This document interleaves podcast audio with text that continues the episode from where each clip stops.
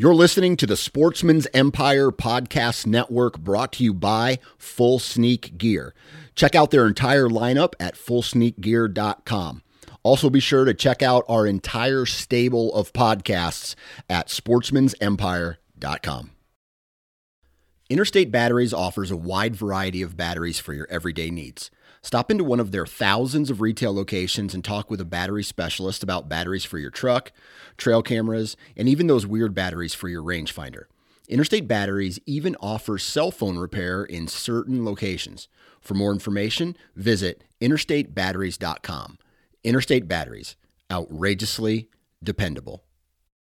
New from Moultrie Mobile, the Feed Hub offers first of its kind cellular connection and control for nearly any spin cast feeder on the market. When used with the Moultrie Mobile app, you can monitor feed and battery levels, run feeders on demand, receive alerts when feeders are clogged, and remotely adjust feeding times. The Feed Hub is ideal for anyone who maintains feeders. Remove the guesswork and save time by planning feeder maintenance before you drive to your hunting property. For more information, visit moultriemobile.com.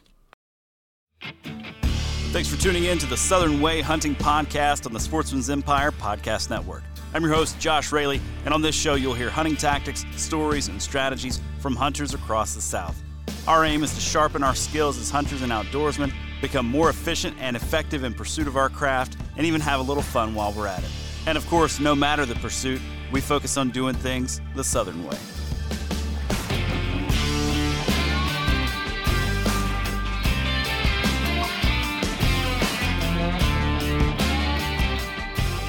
Welcome back to the Southern Way Hunting Podcast. I'm your host, Josh Raley. And uh, guys, it is October. We are looking at, uh, for many of us here in the South, we are staring down the pre rut here in just a couple of weeks. I know for us in Georgia, uh, where I am personally, game time is going to be that, you know, November 10th through the 17th or so time frame. Uh, as far as targeting rutting bucks. And so I'm getting pretty pumped up for that. I've actually got a hunting trip before that heading up to Wisconsin, going to chase some deer around in the Midwest. Uh, maybe swing through another state on my way back home. We'll have to see how quickly I can get it done. If it's anything like last year, I'll probably have some opportunities early that I will probably botch. And it'll be opportunity number three that I finally am able to take advantage of. But but hey, we're right here, uh, getting into the pre-rut time frame. Uh, we're starting to find scrapes and rubs out at the lease, scrapes and rubs out on some public land. So uh, things are really, really starting to get good. I know for some of you guys, though, uh, we are still quite a ways off from any kind of rutting activity. You guys, especially Alabama, panhandle of Florida, parts of Mississippi, parts of Louisiana, you guys have got to wait until that December, January, or if you hunt where I do down in the deep, deep South Alabama, you're looking at February honestly. You know, for us, February 4th is kind of the day that we tend to see our bucks on their feet. That is our equivalent, I guess you could say, of November 7th in the Midwest. And so, but no matter where you are, man, hunting is getting really, really good. I know you Alabama guys are actually opening up this weekend, so pretty pumped for for that. And I may actually sneak across the state line here to get in a, a hunt or two before I head up to Wisconsin. But guys, we got a good episode for you this week. I had a chance to catch up with a guy, uh, Brandon Barlow. He goes by Carolina underscore Reaper three one five on Instagram. And man, he's not been around very long in the sense of like producing content for very long, but he is putting out some really, really good stuff. I've really appreciated a lot of his short videos and the reels that he's putting out as far as getting out good concise whitetail content. And the dude's a killer. Like he just gets it done. We had a conversation on the phone back in September when we were trying to schedule the first time we were going to record. And he was like, Man, I just, you know, I feel really good about um, about heading into this early season. I think I'm going to find some success. And sure enough, man, the dude went out and killed a deer like September 25th or something like that. Exactly where he thought things could go down. He wasn't in there specifically for the buck that he ended up taking, as this one was a surprise, but he was in there because of historical data with this area and with specific deer in this area and when they tend to show up. And that's what today's episode is all about how to use historical data to get on good bucks. Now, for me, this has been a growth process over the last couple of years. I got into the thing where I was chasing trail camera images or chasing sign around. The problem would be hey, I'd go out and hunt. I'd check my cameras. I see something good on a camera. I find some good sign. I maybe get a morning hunt in, and then boom, I've got to wait another five, six days before I can get out into the woods, or even even another two weeks before I can get out there again. Well, guess what? By the time I got back out there, that area had dried up. The sign wasn't fresh anymore. I'm not getting pictures on that camera anymore in daylight. The deer are on to a different pattern. And that creates this cycle in me and in a lot of guys that I know of following trail camera intel or following outdated sign and just always being a little bit behind the game when it comes to getting on the bucks that we're after. Now, there's a way to break the cycle, though, and that is to look at historical data. You know, keeping good notes on where we find sign and when, when certain areas turn on, keeping track of our trail camera pictures and saying, okay, this buck shows up, man, October 17th through the 25th. He's here in this area and then he's gone. But I know I've got this window of time. And then using that the following year and trying to capitalize on it then, trusting that those same areas or those same bucks are going to be on right around the same time each and every year. And in that way, you can actually get ahead of the movement. You can be there the day that that buck decides to show up if you know the window or the time frame within which he typically does. We get all into that. We talk about Brandon's strategy for uh, creating mock scrapes, which is one tactic that I use a good bit, but I hear folks say all the time that doesn't work in the South. Well, yeah, it, it does.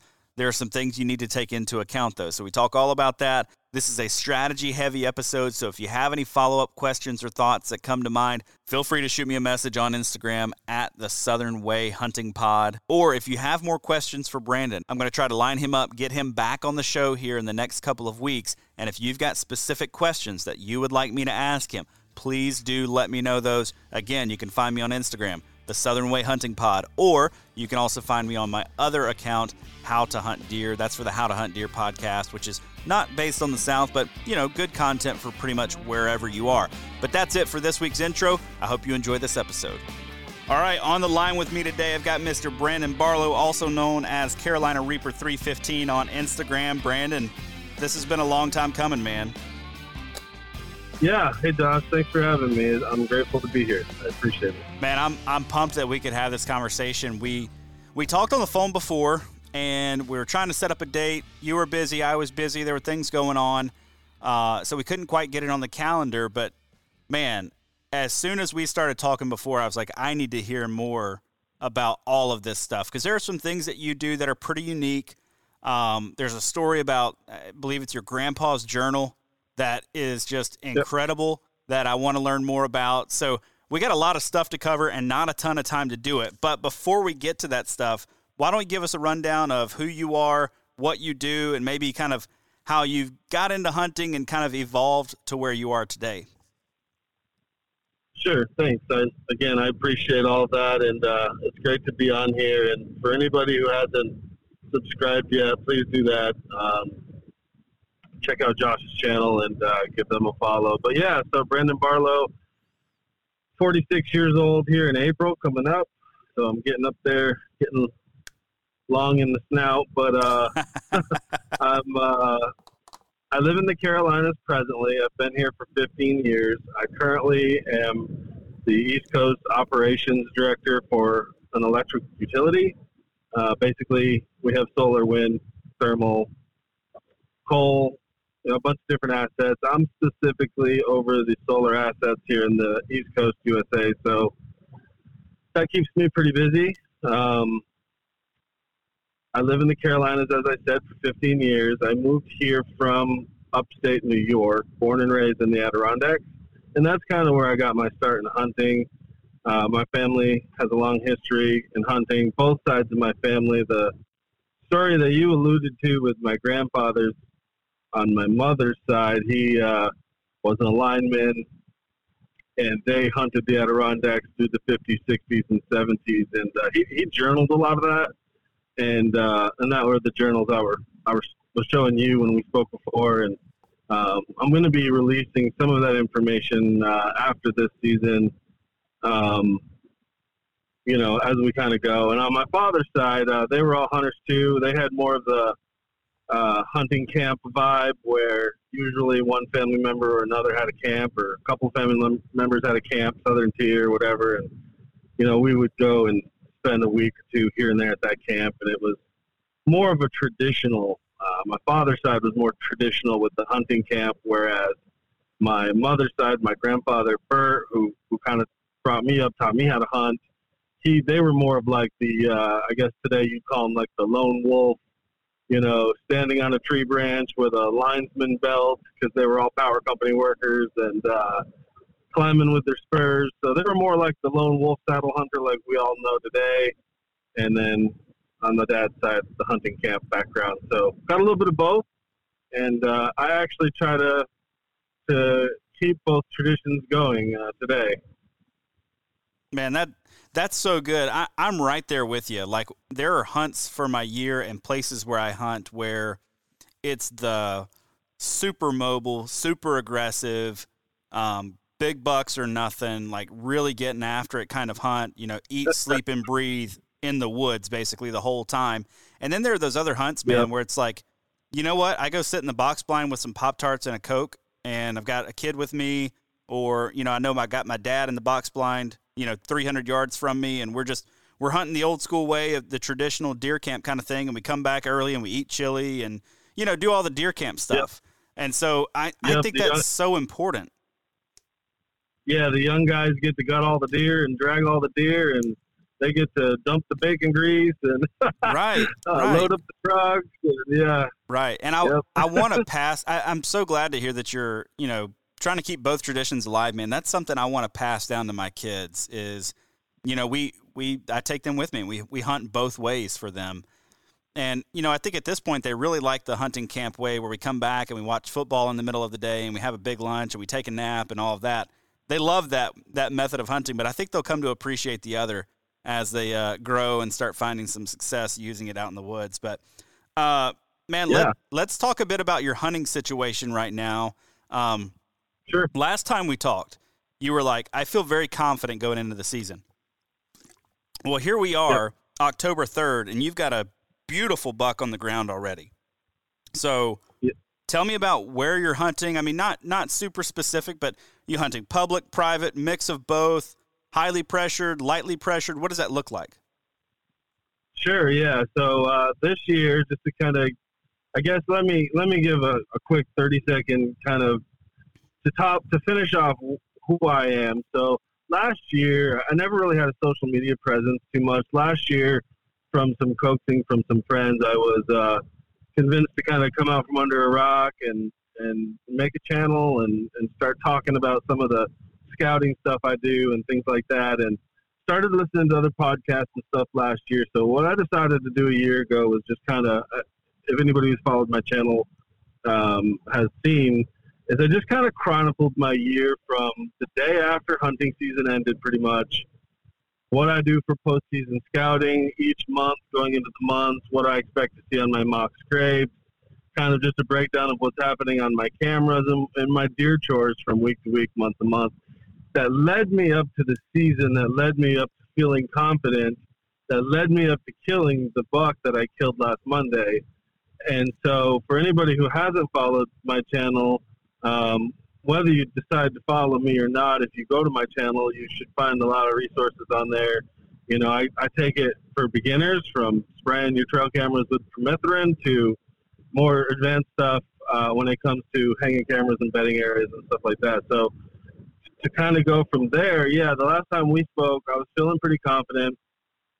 A lot has happened since then.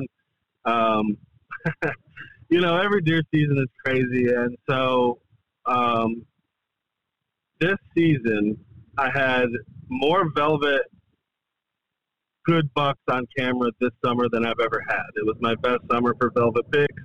I've never been a guy to follow if you're looking for those um, big summer side of the highway pictures or you know spotlighting that night or big velvet trail camera pictures. I'm never your guy for that. Uh, generally speaking i'm not following summer bucks. So this year just happened to be a good year for that. I branched out, picked up some new properties, found some good summer bucks, and when we spoke, I had the normal confidence that I had going into every year, which is my hunting over historical data and hunting over scrapes and hunting animals that I know survived last season.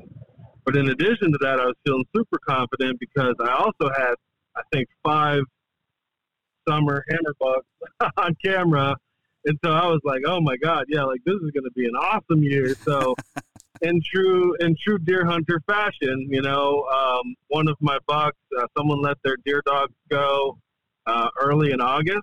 So to answer your question about pressure, all of the properties I hunt are pretty much super pressure. It's what I call super pressure. You know, back home in the Adirondacks, we had high pressure, a lot of hunters, a lot of deer drives, a lot of human pressure. But here, we have packs of 50, 60, 80 dogs sometimes. And so, you know, that's a different level of pressure altogether. So, um, one of my bucks got uh, displaced by hounds in August. He never came back. I lost nine cameras and another buck in the forest fires in New Hanover County. Um, oh man, I lost. Yeah, the both different. One of the first hurricane that came through, I lost the, a big eight pointer. Um, I ended up relocating him, but I lost a big eight pointer. And then this last hurricane, um, the literal bed I had a camera on, I had a buck that was sleeping in that bed, and that bed is still underwater. So Wow. You know, that's just, and I ended up losing every single one of the bucks I had this summer. So, you know, um, that's how it goes with deer hunting. And that's why I don't play the summer game because your best case scenario is you make it through all of that and then October gets here and he moves anyway. right. so, right. Uh, you know, I just, I don't mess with summer bucks. I love to see friends send me pictures and stuff, but to me, that's like a picture of a buck in the middle of the night. I just don't care about July bucks too too much. You know, it's fun, and uh, but that's about it for me. So going into this season, the last week of September, September 25th, I actually took PTO that week. Uh, that was my first day of PTO, the day that I killed that buck, and uh, that was not a deer I knew about, but he was running with a buck I was expecting. Um, which probably raises some questions. But basically, I had a spike horn that I grew on a mock scrape. Uh, grew him. He was a six point the second year. The second year he dispersed. Third year he came back. He was a small eight point, and he came back the same time he came back as a two year old on the last week of September. It was nine twenty three, and then it was nine twenty five. So I had a pretty good feeling that he, as a four year old, was going to be back the the last week of September on this island where I was hunting. So that was my entire motivation to hunting that spot on that Monday. Even though I did not know that eight point um, was in the area, I knew he was alive. I got pictures of him when he uh, lost his antlers early in the year. I knew it was him. Uh, as anybody who obsesses over deer can identify their deer, it was him. And uh, so I was expecting him that last week of September. And uh, sure enough, um, he showed up pretty much on cue. I don't know how long he had been there. I did have him on an SD camera the day before. It looked like I was a day late, but that buck typically hangs out for about two weeks. So I was on like his second day of his two week uh, little excursion into my island there and uh, saw him at noon. Knew he was on the island. Um, had some struggles getting into my tree where I needed to be, but ended up getting into my tree. That deer ultimately, the whole story is on my page. That deer ultimately came out at around 4:30, and uh, I was fully drawn on him.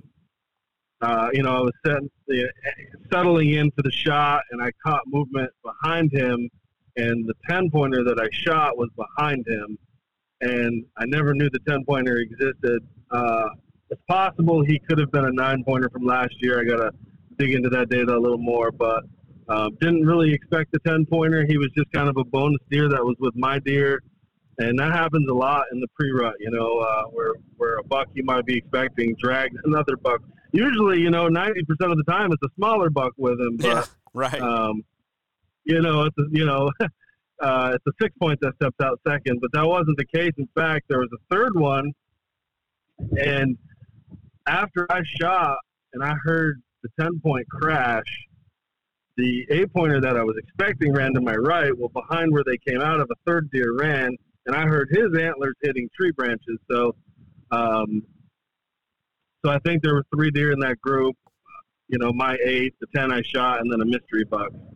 Man, that dude, that is awesome. There's so much here that I want to dig into, um, especially this this historical data piece. But first, I want to touch on Yeah. you relocated a buck that was displaced from a hurricane. So I hunt a good bit uh, down in South Alabama, impacted by hurricanes. Typically, if we get a hurricane down there, it's going to be early in September, and man, that can wreak havoc. If you've got your stands up already or anything like that, you can lose. I mean, we've lost tree stands in the past. You can lose a ladder stand. We've had a ladder stand just absolutely crumpled underneath a tree before. I'm curious how you Yep. refound that buck. Like, what did you do to relocate him? Because most guys may not be dealing with hurricanes, but but they they're definitely having to relocate deer. Um, you know, later into the season than than they maybe want to. September, even early October, trying to find them again. What'd you do to find them?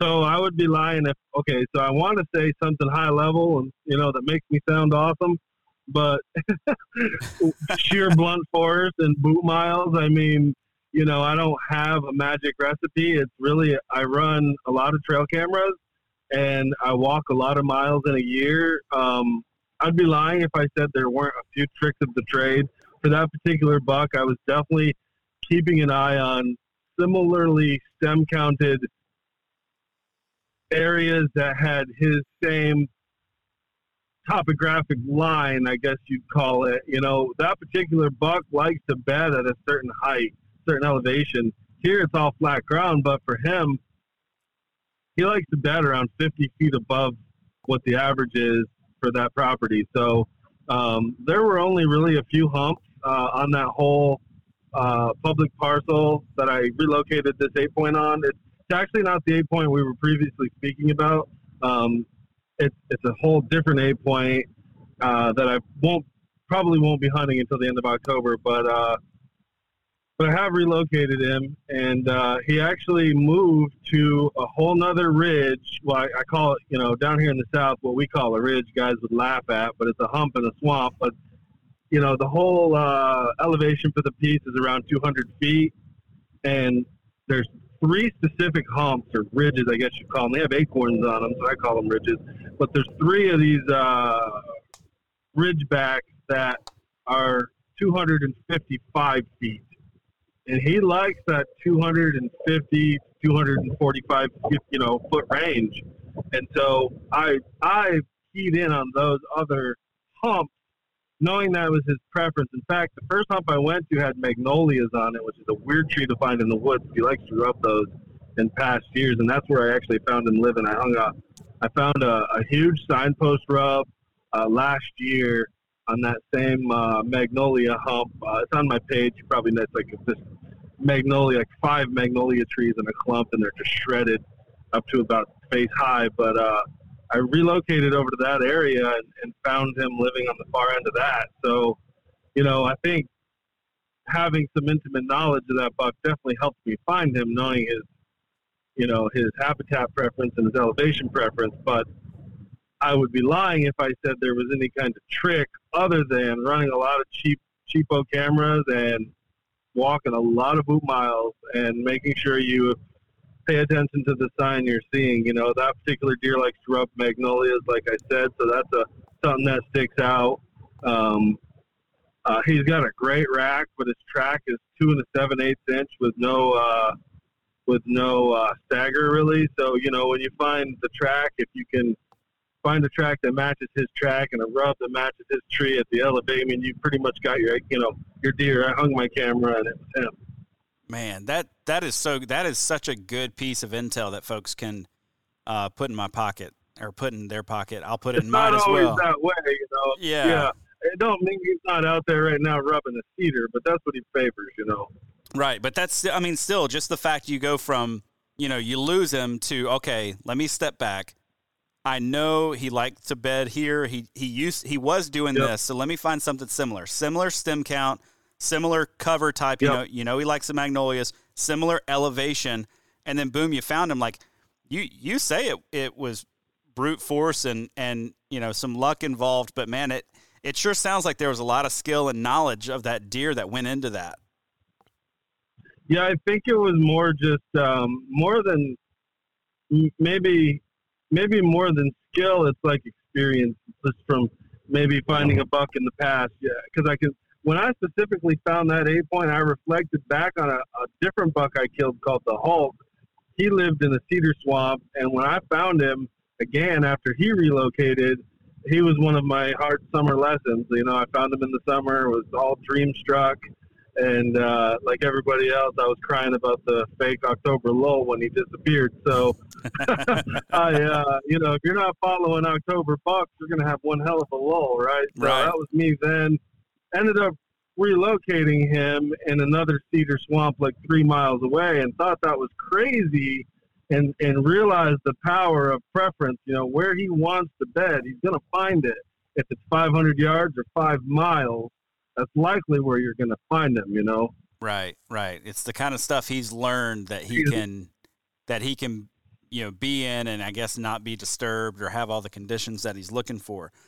Um, let's talk yeah, about I the. think the Bucks. Uh, I was just gonna say, I think the Bucks are on like a circuit. You know, from from my findings, my grandfather's findings, and then further, I've been educating myself with a lot of online resources, some of these deer labs and stuff. And what I've deduced is that these bucks have a large core area, you know, a thousand, fifteen hundred acres, and they they just work on a circuit. They they go from one area to another. It might be season to season or week to week. I think it depends on the animal, but um, they never just stay behind Aunt Susie's house. You know, they're all right. does might, but the bucks have a larger a larger area. I think. Right. That's what I find. Right. Man, let let's go into that historical data piece. And you mentioned Yeah. scrapes and how they play into your processes. I'm looking at you know your um, trail camera pictures on your profile and stuff. Like it's obvious that scrapes play a, a big role in you know in your scouting Huge. in your trail camera data. So um, what what kind of trail cameras are you are you running? First of all, you mentioned you run the cheapo ones. Yeah, so I run a uh, full disclosure. I have a handful of different trail cameras because over the years, you know, for Christmas, my girls might have bought me a Moultrie or Cabela's or uh, you know, so I have a handful of a hodgepodge here and there. But for the most part, um, like I said, I have a handful of different cell cameras just from being gifted. I bought 12 Spypoint cell cameras and I'm down to nine. Um, I hate to talk smack about a company, but they're just soft plastic. You know, they're not durable. So down to nine of those. Um, so I'm just over a dozen on the cellular cameras, and those are all on what I call reactionary locations, which are primarily scrapes. Some of my cell cameras are in bedding, um, or they get moved to bedding, but my cellular cameras are for data that I need here and now. Like I got a buck, this old man Earl, I call him. Uh, you know, I'm in the Carolinas, never seen a 200 pound buck here. This thing's probably 250. He's huge. So, Oh my gosh. uh, you know, he's coming in like clockwork. I've got my cell camera there. Uh, it's just a matter of getting in there and sticking them. I've already threw one sit at him, and uh, but so um, I use my cell cameras for the here and now for because your historical data is historical data on bucks that you know. You, there's no way you can anticipate bucks that are going to show up out of the blue. So because of housing developments or coyotes or hunting pressure or who knows, logging, a buck could just show up. And so that's what those cell cameras are for. Those are for the here and now data. In addition to that, I run Tasco 8 megapixel SD cameras. I get a five pack for ninety nine ninety nine at Sam's, and I run. Uh, I hate to say but I run. I do actually run over a hundred of those. Holy smokes, man. That's that is a lot. Wow. Yes, but but it's a set them and forget them scenario. I'm never pulling the data the same year I hang them.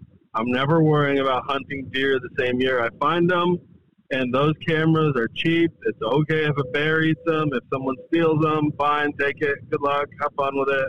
You know what I mean? Right. You deserve it for finding it. So right. it's twenty bucks. You know, look, if you can find my camera, you can have it. That's the challenge I put out there. So uh, take it, uh, enjoy, kill a big one with it. So that's that's the thing, you know. So they're cheap, and uh, that's just how I view it, man. I run a lot of them because for me down here in the south, finding a mature buck is hard. Um, I'll give you an example. You know, on my SD cameras and my regular cameras, you know, 120 cameras out there for a year in three states, 200 miles between my furthest two cameras. And this year, I think I had five summer bucks that were shooters, what I consider a shooter mature. And I have another five bucks that I'm expecting historically um, to show up as long as they didn't get hit by a car or something. So that's a lot of cameras for 10 bucks. Five of those bucks I've already lost. So that's a lot of cameras for five opportunities. But that's how it is in the South. You know, they're not, there's not a buck on every thousand acre parcel that's a mature buck. You know, it's just not with all the dog hunting pressure and um, the hunting pressure here. Brown it's down, you get six tags. It's you know, and then I hunt in South Carolina. It's even worse there. You get five buck tags, and I think you can buy endless doe tags. I forget what the limit is, but then if you're a landowner down there, they give them to you. So um, the hunting pressure is substantial. It's not like a lot of people have ever seen, and so uh, to find a mature buck, you have to cover a lot of ground. And so for me to do that and not, you know, still have a day job and not be divorced. I have to take my, I have to do what I have to do, and I take those Pascos and I put them out, and I and I've expanded on my grandfather's technique, which was historical historical buck sightings. You know, he used to tell me if a big buck was in a meadow on Halloween night, you better be in that meadow next year on Halloween night because he's coming back. It was proven over and over again, and so um, now I really have proven it with just countless thousands of trail camera pictures. You know, from one year to the next, where they show up within the same week, and uh, I, I, would say uh, that's kind of a little blurb on the uh, historical data. For me, how I use that, I try to identify a window of opportunity at a scrape location. So for me, I'm keying in on a doe group that's in that area. Or usually, if I build a scrape, it's a couple of doe groups using that same location. Uh, you'll know because when one shows up, she'll damn club the other one in the head to get rid of it. So you got two two doe two doe groups if they're fighting. So usually I try to find a location with at least two to three doe groups. They're going to share a community scrape that I make. Um, and then I will key in from there and try to start gathering information on when those does are going to, to estrus. And that in itself is going to probably be an entirely different podcast because there's so much information on it. But some of the things I use to identify that timing is, for example, the inactivity of the scrape itself. I have usually community scrape activity 12 months a year, except during peak estrus. The scrape turns off. That's a really good way to find out when your peak estrus is. Bucks begin to check, scent check those does from further away. They stop hitting your scrapes. They stop hitting your vines.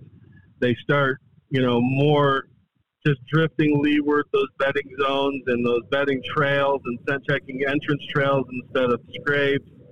And when your when your scrape uh, turns off, that's a really good indication that your estrus is kind of reaching its peak. That's right. not an exact date. So from there, I also layer in other information like fawn drops. I use stump sprouts and some other techniques to key in on the does in the early spring when they're uh, lactate or about to lactate or about to fawn drop. They'll really just pound on my stump sprouts, and I can usually catch a fawn the first day it's born. So I can backdate from when a fawn is born and kind of get an idea of when that doe was impregnated. I can take that information and I can overlay it with historical buck sightings if a mature bug passes your camera on the same week that that fawn was, or you know, that doe was impregnated, there's a good chance that week was her standing estrus. And so your chasing phase probably led up to that. And I think a lot of guys think the chasing phase is peak rut, and it's not. Right, right, man. You're right. There's a whole other podcast there. We're gonna have to go ahead and schedule that one because holy smokes, that and that we got into that when we talked on the phone. That's such an intriguing topic. Like, I definitely want to learn more there. But uh, you mentioned that you're making, um, you're making these yep. these scrapes, right? So talk to me a little bit about what goes into making an effective mock scrape because I've heard I've used mock scrapes a decent bit. Sometimes you have one that takes off. Sometimes I have one that just never gets touched. Um, and I've I've heard a lot of people in the South just kind of you know poo poo the idea even of using mock scrapes. They're like, ah, they don't they don't work down here. Like, yeah, you see them working yep. up and in the Midwest. They're, they're not going to work down here though. So tell me about your process for they doing. Work.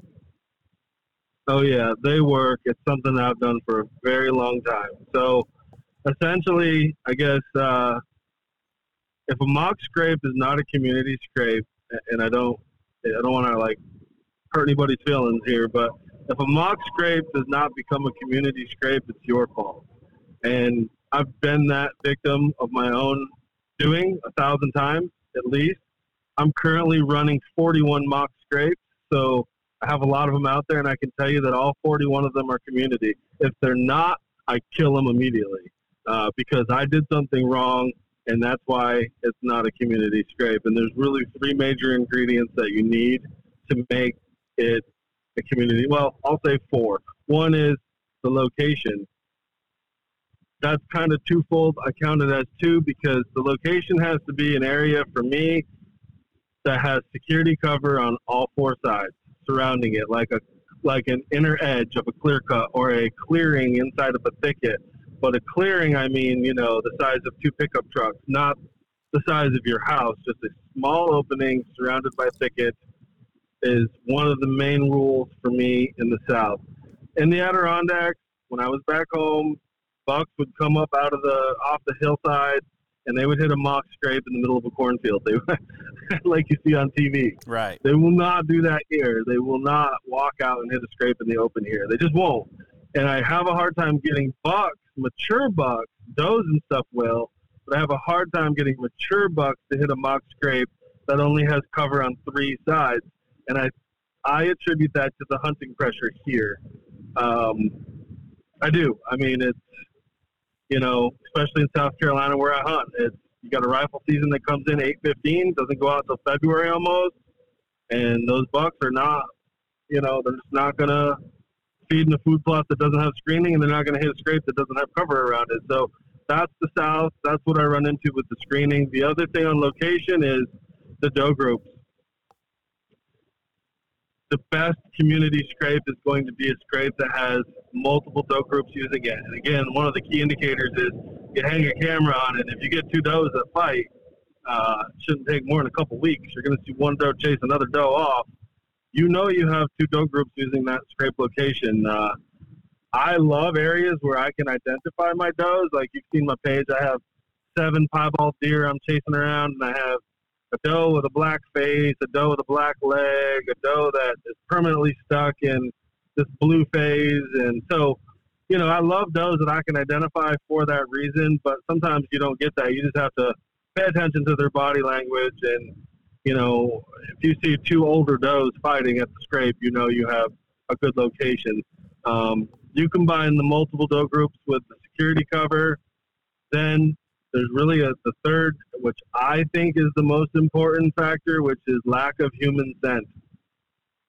Hmm. I, I don't know how guys do it out west. I see things on the internet where a guy builds a mock scrape and his black laps are running around his legs and it's out in the middle of an opening and it's maybe it's a tree that's cut into a post and I'm like, and then then it cuts scene and you see like this 180 rubbing on it and I'm, and I'm like, where is that? Because where I live, like that, that is not the case. So, um, human scent is the biggest thing. And what I will say is, I built nine mock, eight or nine mock scrapes in a row, learning this lesson the hard way. And none of them took off. And I finally realized that I was laying my backpack on the ground while I was doing it.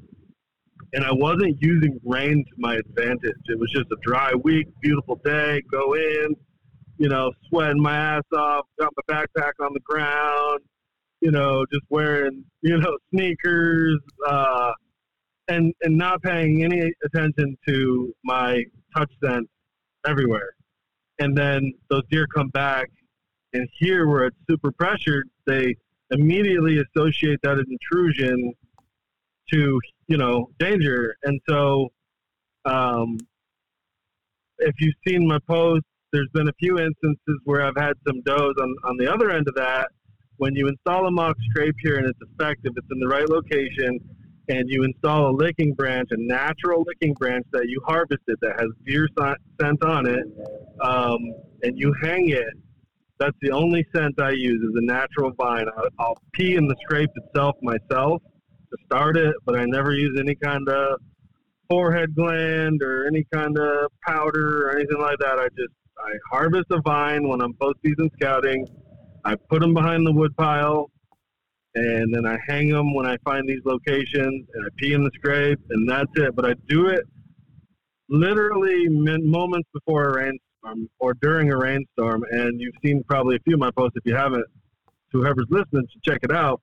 But I had one doe I thought was going to starve to death in the scrape because it was like three days she killed a lithium battery and a solar panel because she was her and her her other doe and a mom and a fawn. They were so obsessed with how that licking branch got that deer scent on it. it was hilarious. I literally was like, I might have to take these videos down if this thing starves to death in my scrape because she was obsessed. And and that's the other end of the stick. When you don't get a mock scrape that takes, usually it's because you have a bad location or you boogered it up with your scent in the south where they're they're just used to that pressure and uh, but when you do get it right, man, they it's crazy. They uh, they love it. It's they, it certainly works in the South, at least in Virginia, North Carolina, and South Carolina. It 100% works. Um, you know, and I and I relocate scrapes. I don't know if, if we talked about that when we talked, but when I do find a natural scrape, I will usually either if it's in the location I don't plan to hunt, I'll dig the dirt up and keep it in my freezer and I'll use that to start a scrape sometimes, or I'll use that in the fall as a you know a scent bomb. I'll just take that dirt out of the freezer and dump it when I climb up in my tree. Um, but I also have moved a scrape that doesn't work for me based on like the thermal. If it's like a place with uh, whatever you call the flash word today, hub, know, thermally driven circulation, you know, where you got maybe the wind blowing into the mouth of an oxbow or something, it's swirling. Uh, when you get a place like that, what I'll do is I'll actually dig that dirt up and I'll fall a tree on top of that scrape location. If it's public, I'll just drag some some brush and bury that scrape location under brush, and I'll take that dirt and I'll move it, you know, just off to the side where the wind is better for me, and the deer I find will still hit that scrape even if it's 20 yards away. They'll they'll find it and they'll hit it. But you know, I'm very meticulous about my scent at that site very meticulous. Right. So, what are you doing to keep your scent out of there, other than you know not not wearing sneakers and and not dropping your backpack? You wearing rubber boots, rubber gloves? What does that look like? Yep. So I'm going in ahead of time and I'm preparing an access route first of all because it doesn't do you any good if you're walking through chest high grass and you're rubbing all down the grass on the way in and you got branches rubbing down your back and hitting in the face. They're going to smell that. So I'll go in during my postseason scouting if I find a good scrape location. I want to prep the access route first of all. How am I going to get in here when I have a rainy day? And usually that just involves me going through with my hands in February because who cares in February? Those deer smell you, they're going to come back anyway. So right. I'll go through in February, break branches, whatever. Probably have leather gloves on that time of year for poison ivy, but I'll break branches and make a path and I have a backpack sprayer. I'll use Roundup and make a path through the grass and stuff in the summer. Um, and then when the time is right, uh, when it gets a little closer to season, if I haven't already installed my scrape, generally I'll go back and hang a new vine this time of year, September-ish. And uh, I want to be able to walk in there with just my rubber boots touching the ground only. Rubber boots don't come in my house, and I don't want to go all uh, crazy on people with scent, but my rubber boots don't come in my house. They stay in the shop. Um, I don't pump gas in them. I don't, you know, I don't wear them in the truck. I, I keep them in the tub, and I get there, I get out, I put my boots on, and that's the only thing that touches the ground. And even then, I make sure, like I said, I'll catch it when it's sprinkling, about to pour. I'll get in there, it'll be sprinkling on me. I'll do my business. I'll hang the new vine. I might dump some dirt out. I'll, you know, I usually carry a little bottle, like a, almost like a Elmer's glue bottle full of Roundup, so I can just squirt it into the scrape to kill any weeds. And uh, I'll pee in it, just kind of a ritual I always do. I make sure my backpack never touches the ground. Only thing that touches the ground is my rubber boots, and it'll be raining very soon. And the deer will come within an hour or two after I leave. Usually, a doe will come to investigate. And in that first encounter where that doe first comes in, will make you or break you. If she comes in and smells you here in the Carolinas, there is a very high likelihood that scrape will never become community. Mm. Man, so, that's just how that's been my finding. Right. And I challenge anybody to try it other ways and let me know. And I'll change my statement if they find a better way. But that's what I found. You know. Yeah. No, I dig that. No, man. I will. I mean, that's just, yeah. That's good. That's good. Are you you're not putting any forehead forehead gland scent on there or anything like that on the licking branch? No, no. I'm out. I find them in the in the in the fall. I'll find them, and there's been instances. In fact, the last week of October, I'm going to be hunting a scrape where I'm expecting two four year olds to show up. And so that last week of October, they come every year that week. If they're alive, they'll both be there. I'm very confident. I grew them from spike horns, so I know they're coming, and uh, I'm going to be there waiting for them. But that that scrape actually, um, I did not have a natural vine to hang there, and so I guess I should have opened with that. But a great way to make it if you don't have it, and let's say for me, I had to learn when I was poor. I was really poor growing up, and I didn't have money to go out and buy. You know, back then it was expensive to try to buy any kind of uh, forehead gland. I think Smokies was around back then, but it, it was expensive anyway. And so, what I do, what I found is, if you just take a vine, whatever they they like for your area. For me, any kind of vine works. All the vines work. Poison ivy works best, but that can be really hard to find. The you know the size of your thumb, and then there's danger handling it and stuff. But that's my preferred vine. Um, but this this particular scrape is my best scrape, and it has a piece of poison ivy hanging about the size of my thumb. It's like six years old.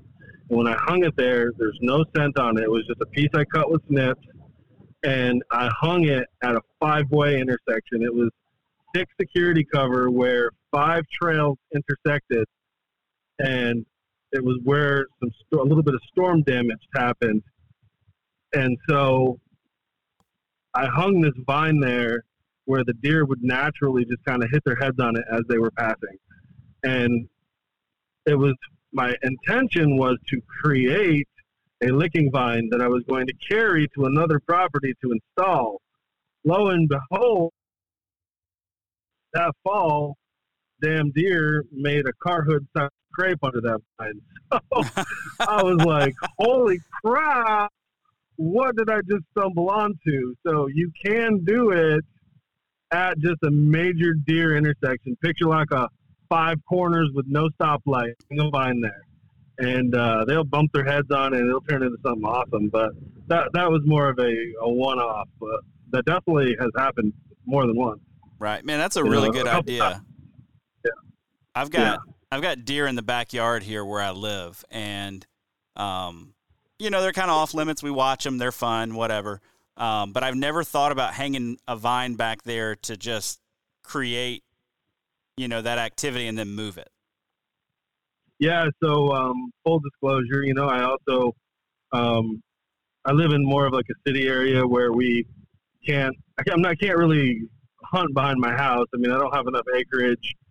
If I were to shoot a deer with a bow, it would certainly leave my property, and I can't just go cracking off a rifle, right? So I'm kind of in a situation where I'm not able to hunt out back on limited acreage. But what I can do is um, we have a little uh, feeder in the back where we sit at the kitchen table and we watch raccoons and possum and deer and stuff hit this little feeder.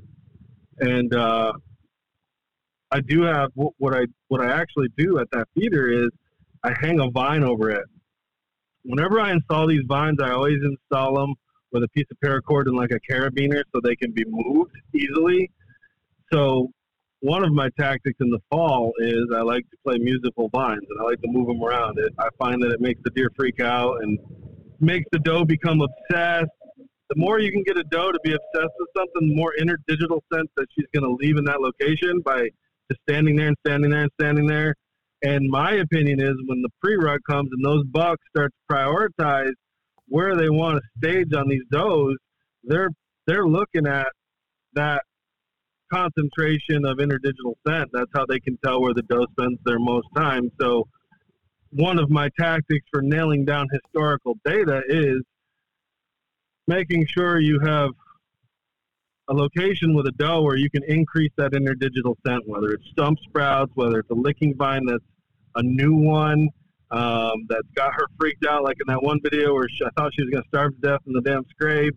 Uh, anytime you can do that, you can ensure when a mature buck does pass your camera, when he does show up on that scrape, he sh- he might be there for three days. It doesn't do you any good if he hits your scrape on the third day. Your whole your whole historical data is out the window. That buck has to hit your scrape on the first hour on the first day that he's on your property for you to even count that picture. And one way to do that is when you move these vines, the doe at this time of year can become obsessed. And my opinion is when the bucks come onto your property, like they typically do in the fall to take that doe census or to try to see who's out there, you know, these scrapes are almost like a Tinder account, right? And so they come in to see, like, hey, what's up? And uh, if you have just all kinds of interdigital scent there in that one location, my opinion is, my experience has been that those bucks will hit that the first moment they come onto that property. That is good historical data. You know, if he hits it on the fifth day he's there, it's not doing you a whole hell of a lot of good. I mean, you know, because your fawn drop dates and the other things you start again, if you're finding a fawn that's a week old, I mean, it can be really hard to nail down uh, your window of opportunity, which is your estrus on your property. You know, buck staging to stand standing estrus is probably a week, ten days, and it can be really hard to nail down that week to ten days if you're, you know, writing down the date a fawn that's seven days old, and a buck hits your scrape on day three, and you start going down a rabbit hole fast. You know, there's certain things, there's certain data points you have to have you have to have them accurate. Right, right. So when it comes to this, otherwise is, you're just guessing. Yep. What's that? Go ahead. Well, I said otherwise you're just guessing. Yes, sir. Right, right. When it comes to this historical data, um, you know, I think we got a pretty good idea of how you're acquiring that and like what what matters to you. How are you keeping track of it year to year? Is this all just in your mind, or are you keeping a journal as well? What does that look like? Yep. So uh, I started out keeping hunt journals, and which through like the 90s and 2000s, I kept some hunt journals, which were date and time, wind, what I saw, location. If I harvested something, you know, maybe if I found your tree stand, I'd mark a note down like, oh yeah, over on Owl's Ridge, you know, there's a guy hunting. I was just trying to take those kind of notes, and then that kind of evolved into um, I started getting more into the historical information in the earlier 2000s, 2005, 2010, and started paying more attention to dates, exact buck sightings. Started, be, you know, out of necessity. Then other doors started opening where I realized I started. I needed to start identifying individual does. Really trying to key in on does that are, have distinguishing features. If you can find a doe with a distinguishing feature, oh my god, like that's money because you can really hone in on that doe and you can you can uh, if you're able if you have private land you can make habitat adjustments you can plant a food plot you can do a lot of things to keep a doe in a certain area and keep her from wandering off um, and really key in on her and, and run a lot of cameras on a single deer and you know to start putting those puzzles. So i say i have 100 cameras. I mean i've been running a lot of cameras for a while and you know i have probably 25 does uh, I probably have three dozen does that I have very, very, very intimate knowledge on that I have ran, you know, multiple cameras on. Uh, I've ran up to a dozen cameras on a single doe um, just to fully understand what she's doing, when she's doing it, and looking for things and understanding things like rut is standing estrus, not chasing, and understanding that you know when the bucks are hit, stop hitting those scrapes, she's close, and looking at fawn drop, understanding nutrition can impact that. Um, you know, I found that I found that the hard way where I had a doe that was carrying fawns for around 205 days. She was surrounded by soybeans for three years. Then the following year, they cut down all the soybeans that fall, and the following year they changed it to tobacco. It was like I don't know, thousands of acres of tobacco, and that doe ended up having her fawns in like 190 days. So nutrition can play a huge role in it. Um, little things like that I've just documented over the years. So how I keep track of it today is um, while I'm in the field, I take hunt notes in my phone, what I saw, when I saw it, and the weather conditions and the date and stuff like that. But now I maintain an Excel spreadsheet. So I have tabs for different properties, and uh, I have my own naming convention. Uh, uh, you know, I use. Um, I don't like naming bucks too much. I know I named that buck this week, Old Man Earl, because it's fun, and you just don't get to see those super ancient old bruisers down here in the south too often. But uh, normally, I don't like naming bucks publicly. It's not my thing, but I respect it, and I do keep track of them on paper. So the eight point that I was talking about hunting the last week of October, that buck I actually call 911 and the reason I call him 911 is because that was the first buck from the first doe group that I found on the ninth property I started hunting when I lived here. So um, he just happens to be 911, man. That's his name. He was a spike horn. He was a spike horn when I found him, and now he's a, a Pope and Young eight point, barely, probably 120 inches. So, um, yeah. So, but I don't like, you know, I'm not big on running around saying I'm hunting 911 or anything. I just and to each his own, and I respect. It's fun. Like I said, I named Earl because it's fun, so I get the appeal. It's got sex appeal, but um, I try not to do that. I try to just keep it keep it documentative. I keep my properties, the number of properties, the number of my doe group on that property, the bucks that associate to that doe group because, you know, for example, I'm tracking a pair of piebald twins, and um, I found a lot of information. You know, when we talk again, I hope to dig into a little bit, but I've really seen some some found some crazy things following these does, like just stuff you don't hear a lot of people talking about, like uh, buck twins. Hey, I mean, I know I get the science behind it. I understand a doe can have a pair of twins that have multiple fathers or a single father, but in terms of how those deer relate to each other socially, it doesn't change too much. And I've made some pretty astonishing findings with with what those buck twins do. They disperse a little different than other deer and other bucks, and uh, I'm eager to kind of document that all with these piebalds. I think it'll be fun. So um, they're one and a half this year. So I got one of them though. He's venturing out. I caught him in a bean field. Like, I, he's making me nervous, but I hope someone doesn't. I know. I hope someone doesn't stick him. He needs to get his butt back. But. Right, right, man. One of the things that really sticks out in in this conversation to me is the number of deer that you found as young bucks and yet you tracked them through the years. I think we get caught up so often of saying, "Hey, we're just looking for 3 and 4-year-old deer or whatever, you know, whatever your target is." Um, it's not very often that I hear guys being like, "All right, I found this yearling.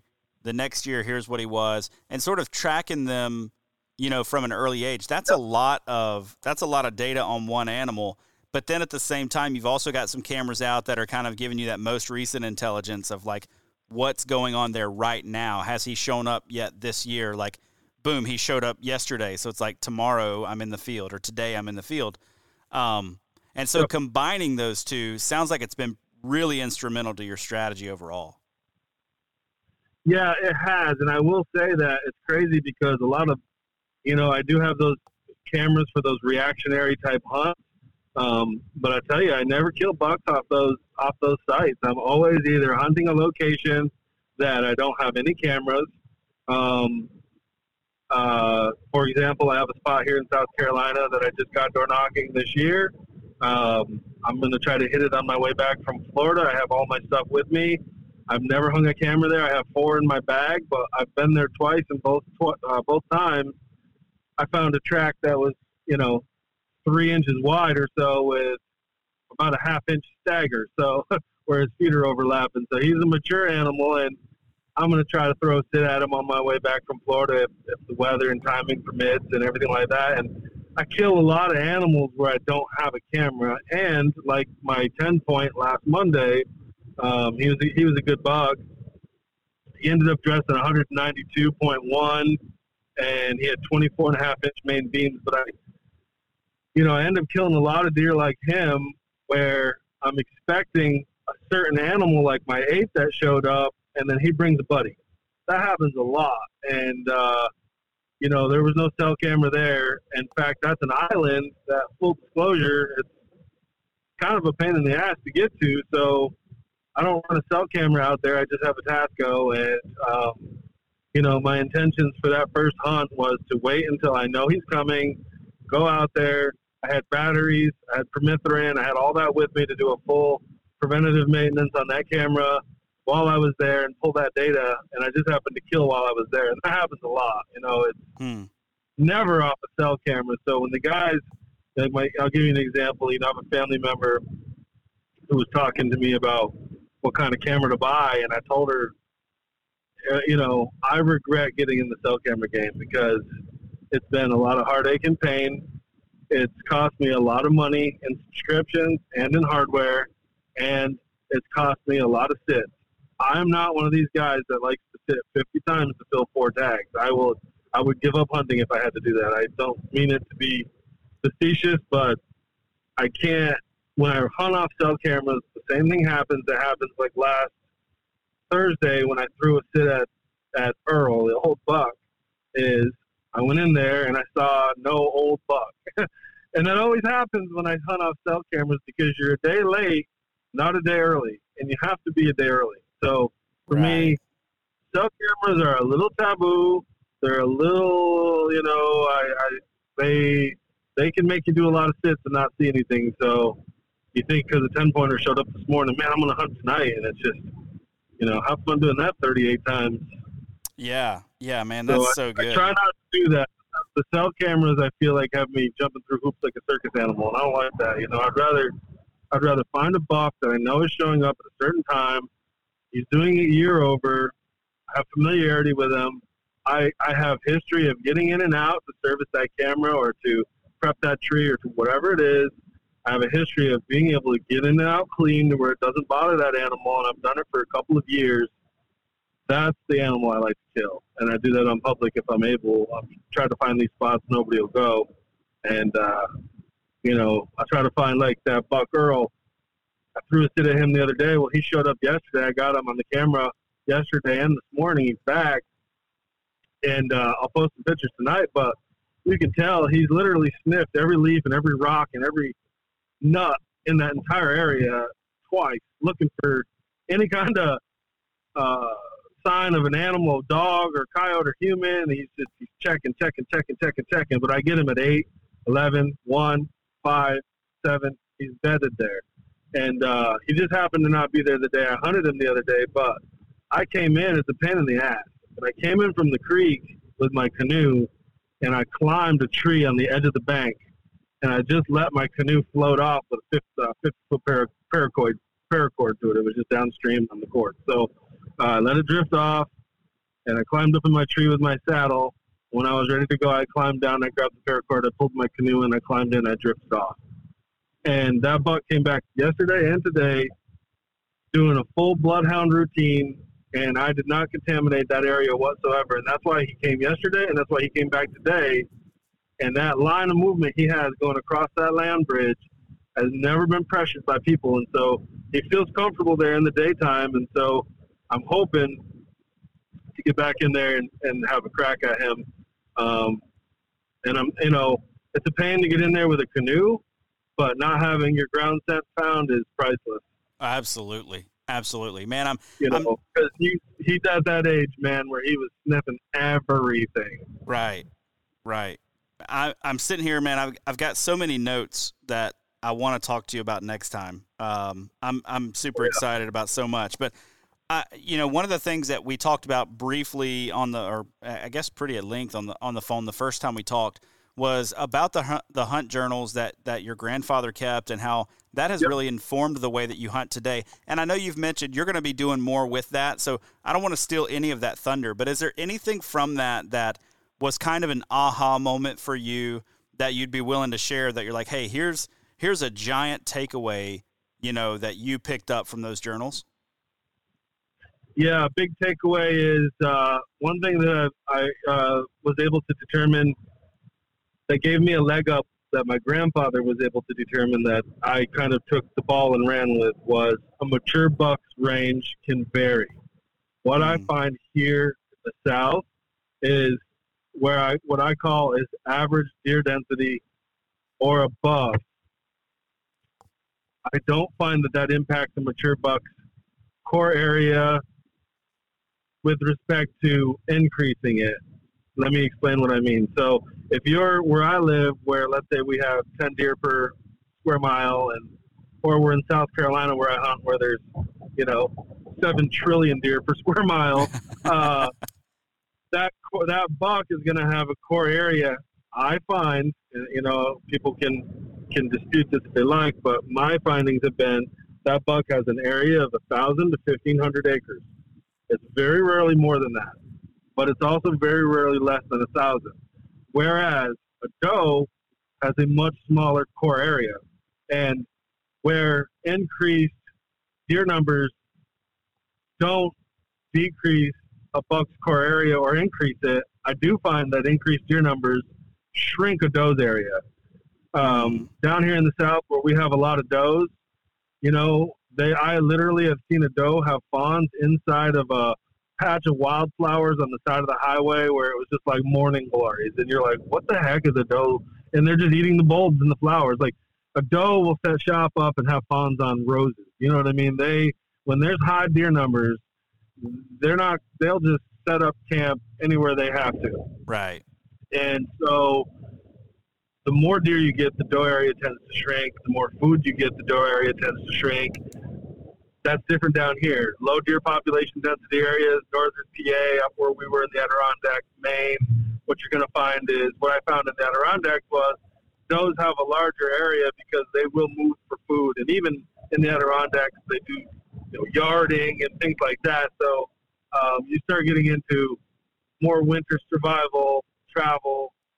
Um, but you have those that are in pockets in a place like the Adirondacks where you know, 60,000 acres, all the deer are going to be on 50 acres just scattered around, right? So you have to find the pockets of does. And to do that, those bucks have to travel great distances to check those scrapes versus down here in the south where those bucks are operating within that range. And, uh, uh, I don't know if that answered your question, but yeah, man, that that is really really good. Yeah, awesome Basically, takeaway. That's, that's what I, I, find with these boxes.